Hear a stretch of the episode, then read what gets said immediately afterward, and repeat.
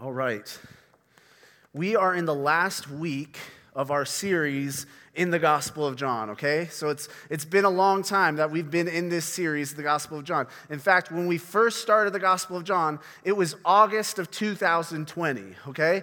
In our defense, we did a few other series in between. We kind of broke up the Gospel of John into five different parts, and often between the different parts, we would do some other kind of series. We went through another book of the Bible, we went through another series, and so, but it's been, it, when we started the Gospel of John, it was August of 2020, and today is the last week that we'll be in the Gospel of John here uh, it, during our worship gatherings. And as I reflected back to August of 2020, I realized my life is really different now than it was then. If I look back to our church's life in August of 2020 to our church's life now, our church's life is really different now than it was then. In August of 2020, when we started this series in the Gospel of John, we were meeting outside. Do you guys remember that? It was super fun when the wind would come and blow the communion down the parking lot and neighbors would call anytime we used the drums, and the police would come. It was a great time outside. We were meeting outside. Uh, in August of 2020, I wasn't the main preacher here. Vince was the main preacher here. I wasn't the main preacher here. In August of 2020, I lived in a different home. I lived in a different neighborhood, even. So for me, as I look back to August of 2020, I look at my life then and I look at it now, I realize so much has changed in my life.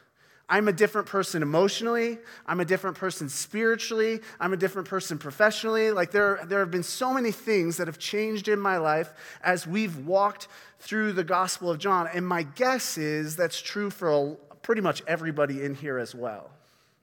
And the reason I bring that up is because I think that's a good parallel to what I hope has happened to us as we've gone through the Gospel of John.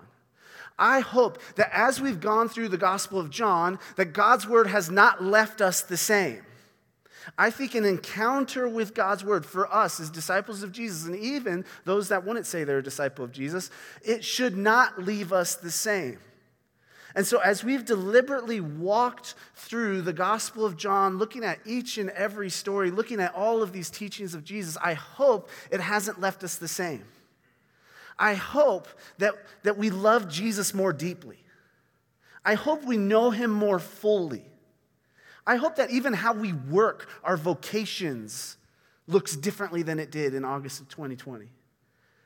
I hope that we understand our emotions and our inner lives better than we used to in August of 2020.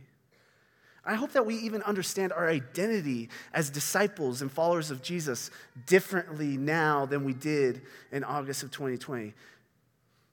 Because I believe the Gospel of John should have changed us. I've, I've loved going through this book. It's one of my favorite books in the Bible. I come back to it time and time and time again. And so I'm feeling a little bit uh, I don't know if nostalgic's the right word, but I'm feeling a little bit the weight of leaving this book that I love, this book that I feel like has, has done some good things to us. And so I want this book to speak to our hearts at least one more time today as we go through these last five verses in the Gospel of John. And so here's what we're going to do today because I. Uh, because I miss being in the Gospel of John, we're going to kind of do a few different things. So, the first thing is we're going to go through this passage together, and then we're going to look at this command that Jesus gives. It's the last command that Jesus gives in the Gospel of John. And we're going to look at that command and listen to it ourselves. And then, because uh, I didn't get to spend as much time on a couple different topics as, as I would have liked in the Gospel of John. I'm going to circle back to two different things, two different big ideas in the Gospel of John, and spend a little bit more time reflecting with you guys on those ideas because we're probably not going to be in here on a Sunday morning, maybe in, for the rest of my life in the Gospel of John, okay? And so, so that's what we're going to do. We're going to listen to this last command of Jesus, and then we're going to look at two things that we've already kind of talked about in the Gospel of John, but I wanted to spend a little bit more time on, okay? Does that make sense? All right, let's hop into it. Uh, to recap where we were last week, we we were in the midst of John chapter 21. You can turn there if you have your Bibles. And Peter and, and some of the other disciples run into Jesus and they eat together and they have this time where Jesus restores Peter. Peter had denied Jesus three times as Jesus was headed to the cross, and it seems Jesus even witnessed part of that. And then uh, now, what we saw last week is that, that Jesus gives Peter a, a, redeeming moment where Peter gets to proclaim his love for Jesus three different times. P- Jesus restores Peter. Jesus doesn't leave Peter wondering for the rest of his life if he can be found in Christ, if he could follow Christ. He gives Peter opportunity to be restored. And so it was this beautiful story that that's where we ended up. And even Jesus let Peter know hey, where you're headed is imprisonment. Where you're you're headed is people are probably going to kill you. Like you won't even dress yourself, you won't even guide yourself because of the sort of imprisonment you're headed to. And so that's where we left off last week. And so we will hop into verse 20 of chapter 21 of John. And you guys know me, I like to stop at a couple a few times as we go through a passage, so I'll, I'll do that as well here.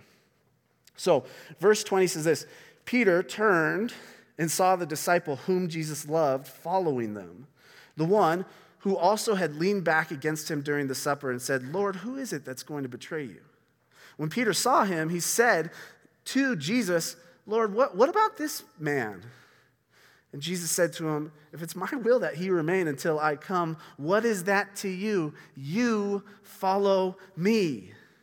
Let's pause there for a second. So, Peter was just told, hey, uh, by Jesus, hey, you're going to be in prison. You're headed towards imprisonment. You're like the way, your path of following me is going to end up in death. Is essentially what Jesus was insinuating to Peter. And Peter, who's hanging out with who I think is John, although again there's some debate about if this is John or not. But Peter is hanging out. John's right there, and Peter goes, "What about what about John? Is he is he going to die too? Like, what's going to happen with him? Like, what's going to happen? And, and Jesus just goes, Peter, Peter, Stop worrying about him. Don't, don't worry about him. And Jesus even has a little bit, it sounds like sarcasm to me, which makes me a little hopeful that there is a holy place for sarcasm. All right? I, I haven't mastered it yet. Uh, you can ask my wife. I definitely have not mastered it yet, but uh, it gives me hope for myself one day. And so then Jesus says, Peter, stop worrying about him. You follow me. You follow me. Okay? Let's keep going in the text, uh, verse 23. So the saying spread among the brothers that this disciple was not to die. Yet Jesus did not say to him that he was not to die, but if it is my will that he remain until I come, what is that to you? This is the disciple who's bearing witness about these things and who has written these things, and we know that his testimony is true. Let's pause there really quick. So, whomever Peter was referring to, again, there's, there is strong evidence, even in just church tra- tradition alone, but even within the Gospel of John, that this is John. Uh, whoever, whoever said this, though, that's the one who wrote this book. And he's, I think he's trying to say, listen, this is true. You can come talk to me. I'm a witness to these things. Like, John isn't just writing a fun little book, a fun little story. Like, he's trying to say, These things happened. I want you to believe them.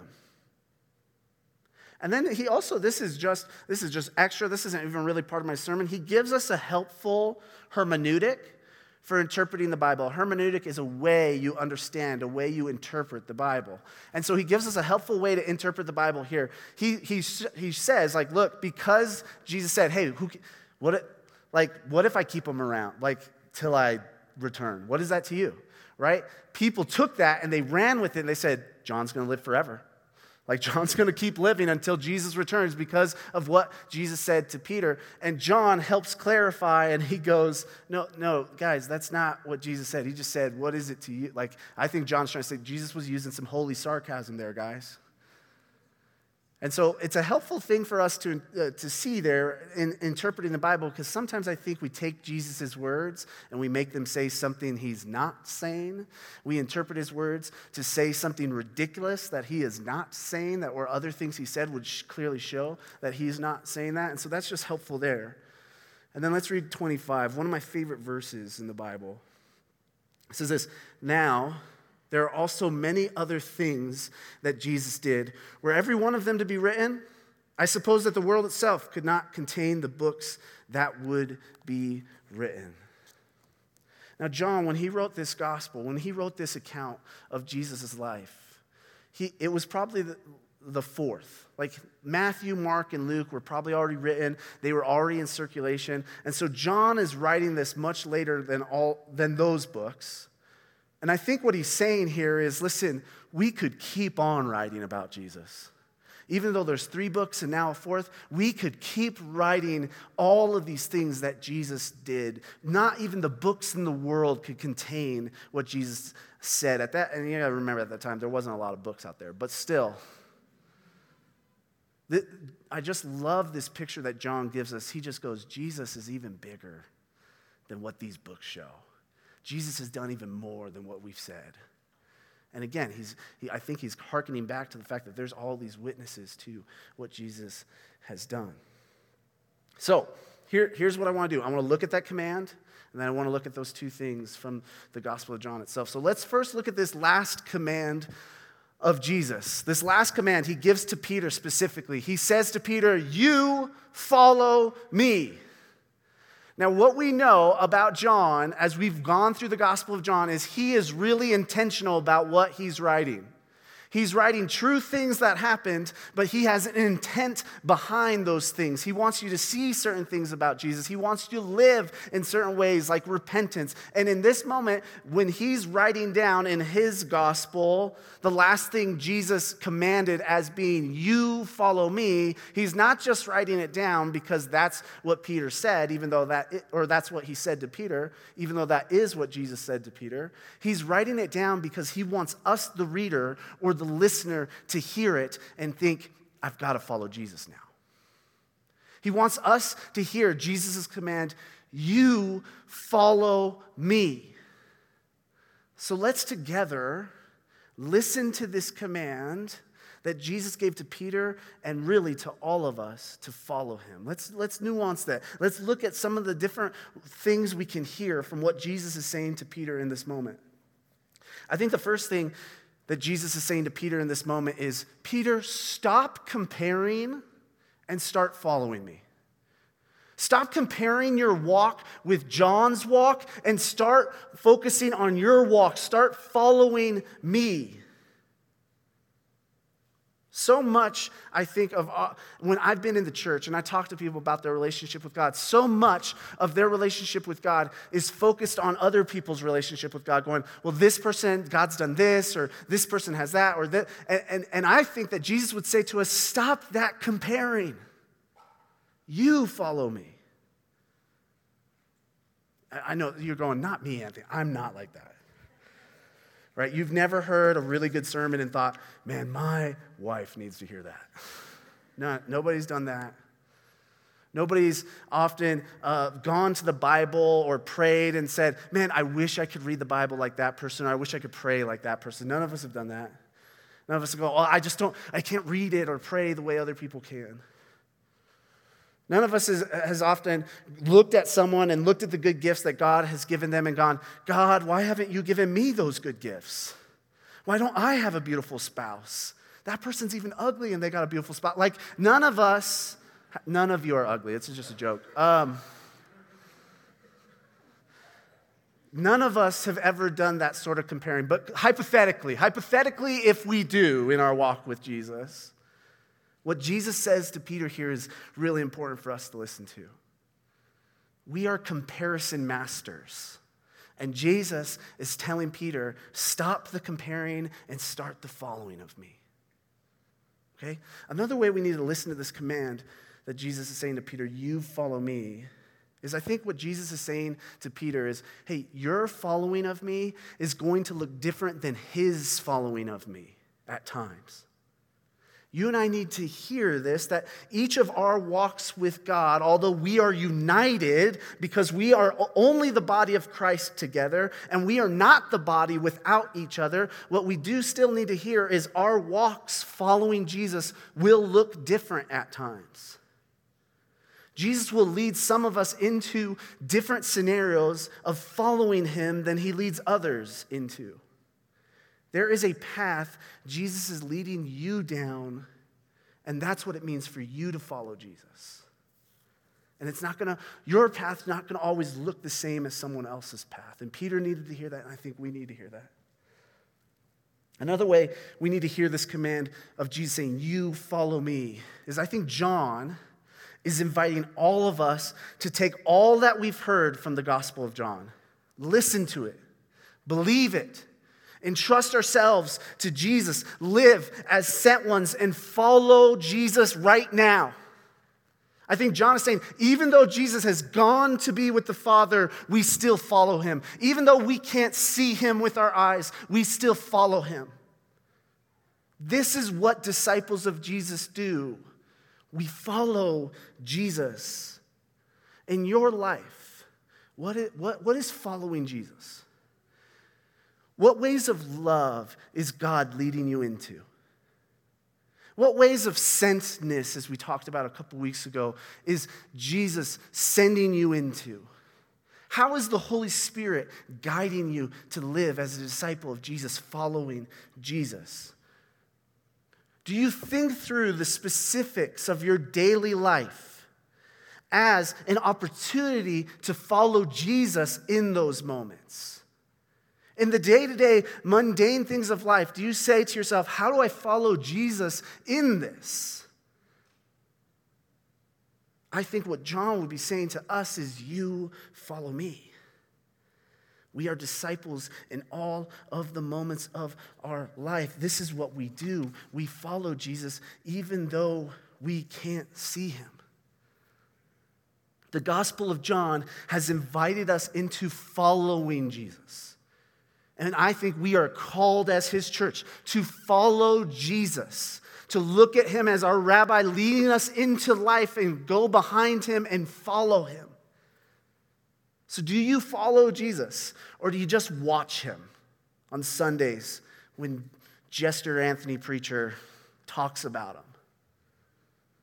John is saying this isn't a watching party anymore, it's a following party. You follow him. We follow him.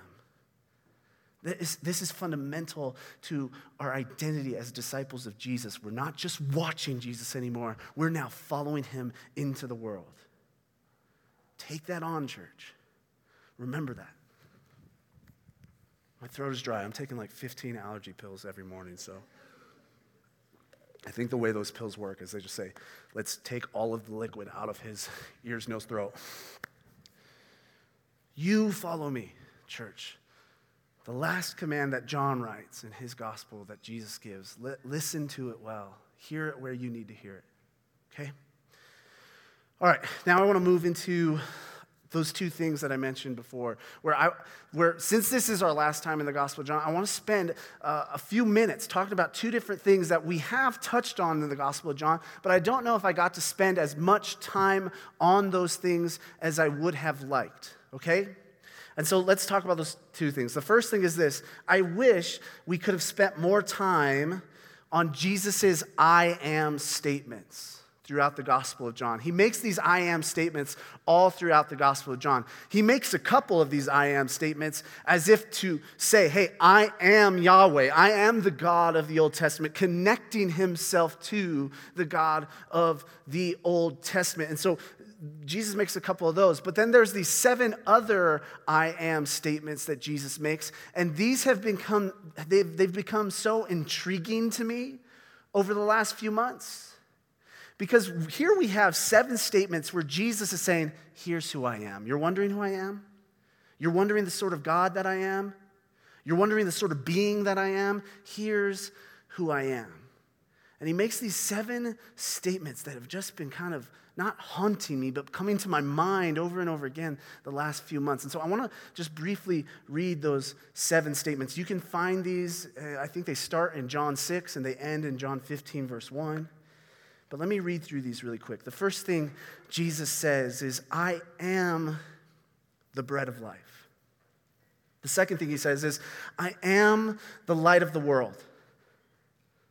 Then he says, I am the sheep gate that leads to pasture and protection. He also says, I am the good shepherd.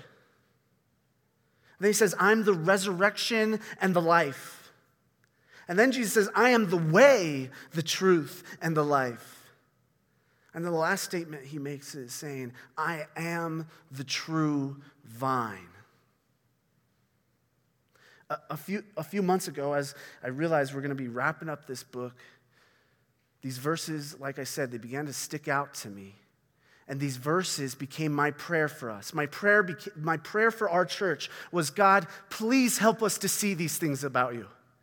God, help us to attach ourselves to these things. Help us to experience these things. Help us to know these things about you. Help us to know deep in our bones that these things are true about you, Jesus.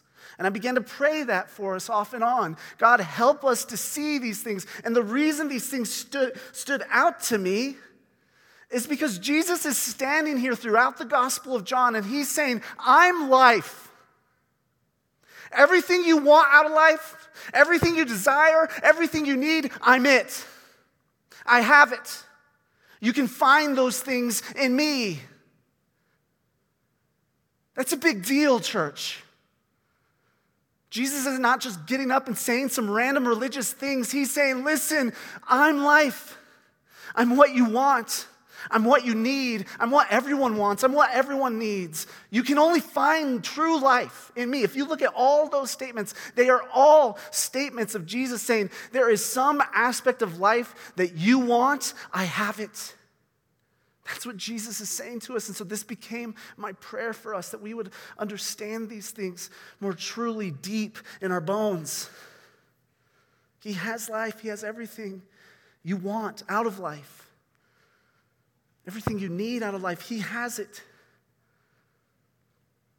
Are you hungry or thirsty for something? He can satisfy every hunger and thirst that you have. Do you feel like the, the darkness of this world has consumed you at times? Jesus has the light so you can live life the way you were meant to. Do you not feel taken care of or loved by anyone in this world? He is the shepherd and the gate of love and care. Does the weighty death, death and, and suffering of this world cause you agony and depression? He is the resurrection and the life. Maybe you don't know what road to take in life. Jesus is the way to all reality and purpose for us. Maybe you don't feel like you have a good source to sustain you and fuel you in life. Jesus is the true vine that can fuel, fuel you and sustain you. Church, I do not want us to miss these I am statements. It can be easy to gloss over what Jesus is saying here, but what he is saying here is a big deal. He's not saying this lightly. He's not saying it tritely. He's not just giving some religious platitudes. Jesus is giving us a clue into who he is, into his true nature, into what we need. If your vision of Jesus doesn't include him as all this kind of life, you're missing out. If your vision of Jesus doesn't include these I am statements he makes about himself, you're missing out. If your pursuit of Jesus isn't trying to find these things in him, you're missing out. Jesus has life. He is the life. He is the resurrection and the life. This is so important to me that we get this, that we understand this like I said, I've been praying. I've been praying, God, please. Like sometimes, church, I'll be honest, I'm sitting with you and I'm like, I can't give you anything. What I have is not enough. I can't help you. And in, in those prayers of desperation, I'm just going, God, give them your life. You have the life I can't give them for some reason. I want this first church. This is what Jesus has. He, and a lot of those statements, he says, Come to me and find these things.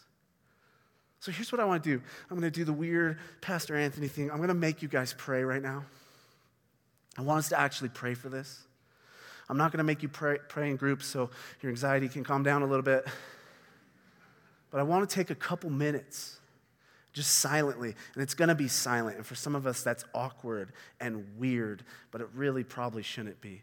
But I'm going to just take a couple minutes in silence. I want you to pray, but I don't want you to pray for yourself. I want you to see someone in this room.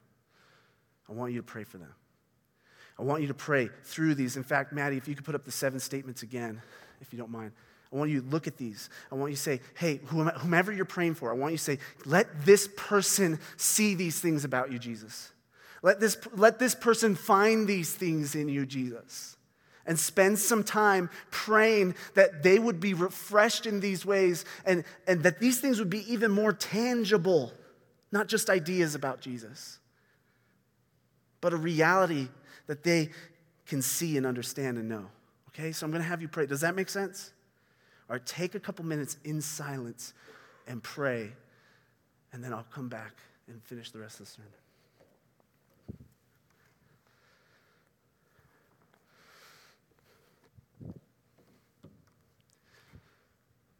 God, may we all see that you are life. God, you know who's desperate for you in here. You, you know who, who's desperate in here, who even is reading through these and going, God, I don't, I've never experienced that. I've never known that to be true about you. God, will you make it true for them? Will you do something? Will you have mercy on us? God, help us know these truths about you deep in our bones. You are life. We need it. We love you, Lord. Amen. Thanks for praying with me for a couple minutes, doing this weird thing that I make you guys do sometimes. But there's just there's something significant about when we pray together. And this shouldn't be a weird place for us to pray together sometimes. And so I, I just and I, I, I just so desperately want us as a church to find life in Jesus. There's all sorts of things we can find life in, but they pale in comparison to the sort of life Jesus can give us. And so that, uh, these I am statements have been sticking out to me the last few months because I just want us to see that this is who Jesus presents himself as. All right. There's one other thing from the Gospel of John that I want to reflect on you with and spend some more time on, and, and it's this it's that we are now feet washers. We're now feet washers. John 13 shows this beautiful scene with Jesus and the disciples. And when we went through it, we noted how slow and deliberate the scene was because John probably remembered the great care and love that Jesus took to wash their feet and to love them in that way. And what we see in that scene is after Jesus washes their feet, he says to them, Now you are called to love the way I just loved you. You are called to go out and love the way I just loved you which means that if you're a disciple of Jesus, you are now a foot washer.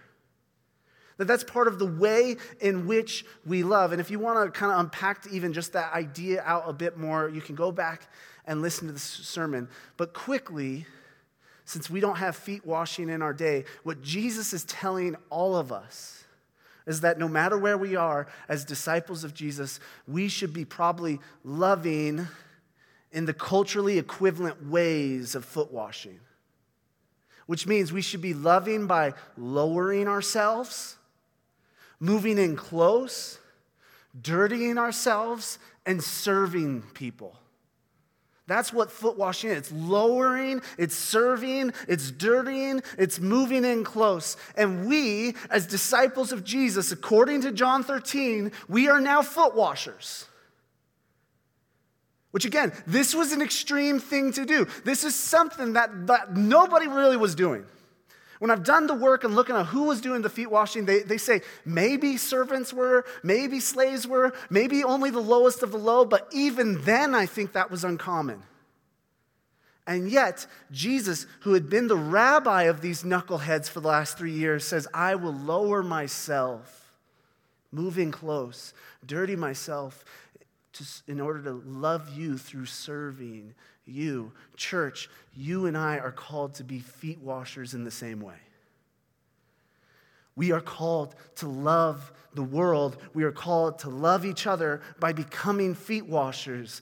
We are called to love the way Jesus has loved us, which he shows us in John 13. And so here, I want to do, I want to scandalize you guys for a little bit, okay? Can I scandalize you guys for a little bit? You're going, I, am not going to agree until I know what it is. Okay, I, I know it sounds funny, but I, I'm going to show some art here in a minute. It's from this artist, Jessica Bond, a Catholic artist who's been depicting these scenes of, of Jesus washing various people's feet. And I, have been, when I've gone through this art online, I've been really struck by it. I found that in my own heart, it scandalized me. In my own heart, I go, I don't know if Jesus would do that. I don't know. I don't know if I'd want to. I, there's been some pictures that make me more uncomfortable than other pictures. There's been some pictures that even kind of make me have this like religious flinch, like, no way, that's not possible. And so here's the deal. I'm going to show some of these pictures. We're going to go through these pictures together as a uh, exercise in trying to see where we might not be willing to wash someone's feet. Right? We all talk about this foot washing stuff and we it's kind of almost like a religious platitude for us but will we put our hands to everyone's feet for real? Whatever the culturally equivalent version of love is. And so we're going to go through these pictures. I'll tell you right now some of you it's going to offend some of you. Like some of you are going to be offended by some of these pictures. And i would say sit in that wrestle with that. Just because you feel offended doesn't mean something wrong is happening. It might be something being revealed in your heart. Okay? So uh, let's go to the first picture. I'm going to kind of stand to the side so you guys can see all of this better. This is Jesus washing a homeless man's feet. Jesus washing a homeless man's feet. I, I don't think uh, any of us would like feel scandalized by this, but my kind of question as we look at this picture of Jesus washing the homeless man's feet is, is any of us relationally close enough to a homeless man where he would let us wash his feet? Or whatever the culturally equivalent version of loving that homeless man would be. Is anybody like that in our midst? Is our body like that? I don't know. You could go to the next picture. What about a prisoner's feet? Kind of the same question. Are, are we close enough to the prisoner? Matthew 25 makes a, like a loud call to care for the prisoner as the people of God. And, and so much so that whatever we do for the prisoner, we are doing for Jesus. Are we close enough to the prisoner? Uh, go to the next picture. This picture, the artist specifically drew to, to represent people of color. She was kind of going like, do we love those uh, of minority groups in our church as well? Are we close enough to stoop down low and wash their feet? Are we, church? The next picture, I just love this picture. It probably doesn't scandalize any of us, but it just shows the heart of Jesus, and so I wanted to make sure to keep it in there. Here we have Jesus washing a toddler's feet as the toddler pulls on his beard. And Jesus just keeps washing his feet. I just feel like this artist did a good job just depicting the tenderness of Jesus in that moment. Do we tenderly wash feet? Or do we kind of force scrub people? Do we tenderly love people? Would he force love people in obtrusive, mean ways? Sometimes love does intrude, but probably not in an obtrusive way. This is Jesus washing a toddler's feet. Do we even wash the toddler's feet among us? Do we even view them as feet worthy to be washed in our midst? Okay, the scandal is going to come up here, especially in these next few pictures, okay? You could go to the next one. Okay, this is someone who, in our culture right now, would probably be labeled as an anti vaxxer. She has a no vax mandates sign that she was probably at a protest with, saying, hey, very explicit, she probably didn't get vaccinated herself. My question for you is would you wash that person's feet? Half the room is probably going, heck yeah, I would. And the other half of the room is probably going, well, if they got vaccinated, I would. Would you wash this person's feet? Or to be fair, you could go to the next one. This is someone who's very much pro vaccines. This person's pro vaccine mandates. Her sign uh, talks about vaccines saving lives and all this kind of stuff. Again, I ask the question would you wash this person's feet? I think half the room would say, heck yes, and the other half would say, no way. And, and maybe you would say, I've washed both of their feet. But my question to you then is Is there a relational closeness for you with someone that's an anti vaxxer and someone that's very much pro vax? Something to think about. Are you close enough to wash their feet? Okay, you could go to the next one. This is a gay man who's holding a rainbow pride flag, who's probably at a pride festival, according to the artist, I believe. Would we wash a gay man's feet? Are any of us close enough to those that, that would consider themselves in the LGBTQIA plus community in, in order to wash their feet? Would they even let us? Has too much damage been done by the church that we can't even move in close to those in that community? I think Jesus washed their feet. You could go to the next one. What about Trump's feet? Do you think Jesus would wash Trump's feet? Would you wash President Trump's former President Trump's feet? You could go to the next one. What about Biden? Would you wash Biden's feet? These two pictures, what I want to display in us is is there a relational closeness to you and the Republicans in our society to where you would serve them and lower yourself and dirty yourself in order to love them? And then, is there, or is there a relational closeness between you and the Democrats in society to where you would lower yourself, get down, get dirty in order, in order to serve and love the Democrats of society. Again, I feel like half the room, heck yeah, half the room, no, probably not. And I show those pictures not to get political, but to go, look, this, it, this represents our society in some way. Are we getting in low to love everyone? Are we willing to wash everybody's feet? Do we even have relational closeness with people who are ideologically different than us? You can go to the last picture. The last picture actually has a, a prostitute washing Jesus' feet, which I think kind of this picture scandalizes me for a minute. I go, no, no, no, Jesus washes our feet. And then I remember there's at least two, one or two stories. It's a debate if it's two different stories, but there's at least one or two stories in the Gospels where a woman of ill repute, who was more than likely a prostitute in one of the instances, washes Jesus' feet and anoints his feet. Is there a relational closeness with us in the holy way that Jesus is close to this prostitute here with prostitutes, with those in society at that level? Is there? I don't know. But what I do know is we're called to be foot washers. That's what we're called to, church. Now, I'm not saying that any one of you has to go out and you have to find all these different kinds of people and make sure you're washing their feet. I'm just saying, I think that we, as a local church, as however 150 of us or however many are in here, I, we together should be the hands of Jesus washing all of those people's kinds of feet. Not just some of those kinds of people, but all of those kinds of people. Individually, we can't do it on our own. We can't wash all of those people's feet, probably from time's sake, but we can definitely try and we can definitely let that be a value. And we, as the body of Christ, we, as the hands of Jesus, can be foot washers together and touch all of those sorts of people's lives. We can. Amen, indeed.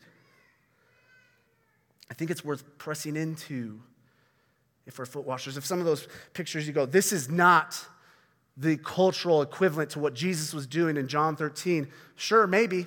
But I just want to remind you, Jesus washed Judas's feet too. And again, that might not be the equivalent either, but it's pretty close, if not the equivalent. Church, we are foot washers. That's who we are. Are we going out into the world and washing all sorts of people's feet? This is what Jesus said love like I've loved you. Jesus has washed our feet. Now we go out and we wash their feet.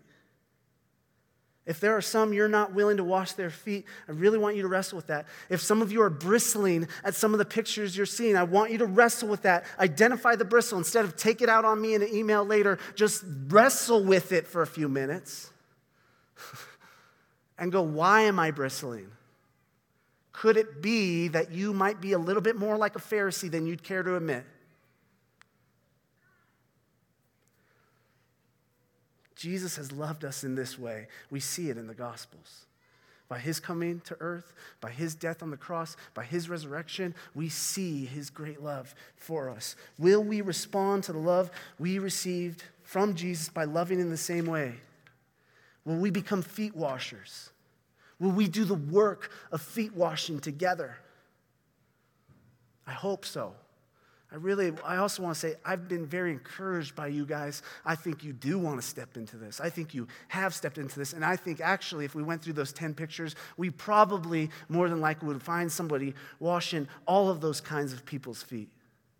Probably not the president specifically, but all of the kind of people those pictures represent. And so I'm, I'm thankful for you, church, but I think we can go deeper still. I think we could go deeper still. And so let's become foot washers in the way that Jesus is a foot washer. So I've loved, I've loved going through the Gospel of John with you guys.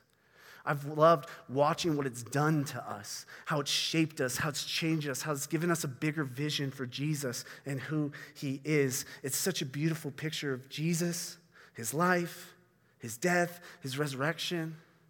I've loved it. I'm going to miss being in the Gospel of John. I encourage you guys, keep reading this book over the course of your lives many times. Don't let Sundays be the only place you encounter God's word or the Gospel of John in particular. So now, may we follow him with the totality of our lives. May we see that he is life. And may we become feet washers like Jesus was a feet washer or foot washer. Amen, church? Amen. Let's pray.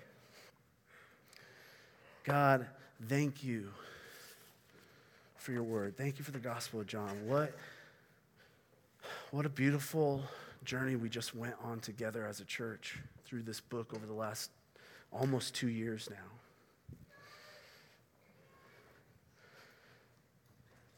God, I, I, pray all those things. Help us to follow you in real time, in real life. Even though you're not right here in front of us, help us to follow you. God, I pray that, I, I pray again, please let us find this life in you.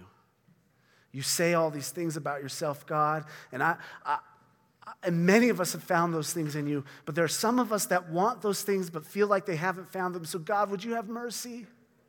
Would you comfort? Would you help us to see those things about you? You have the life, God. Please give us that life. We can't get life on our own. We need you.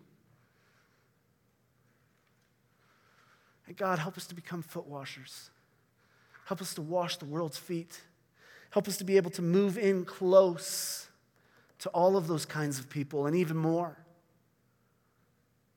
God, for those of us that might have been scandalized or bristling at that, God, will you do a work and help us to understand our own bristling and guide us into what you want to guide us into? God, we need your Holy Spirit if we're going to love that way. We need to be reminded by your Holy Spirit that you have loved us that way.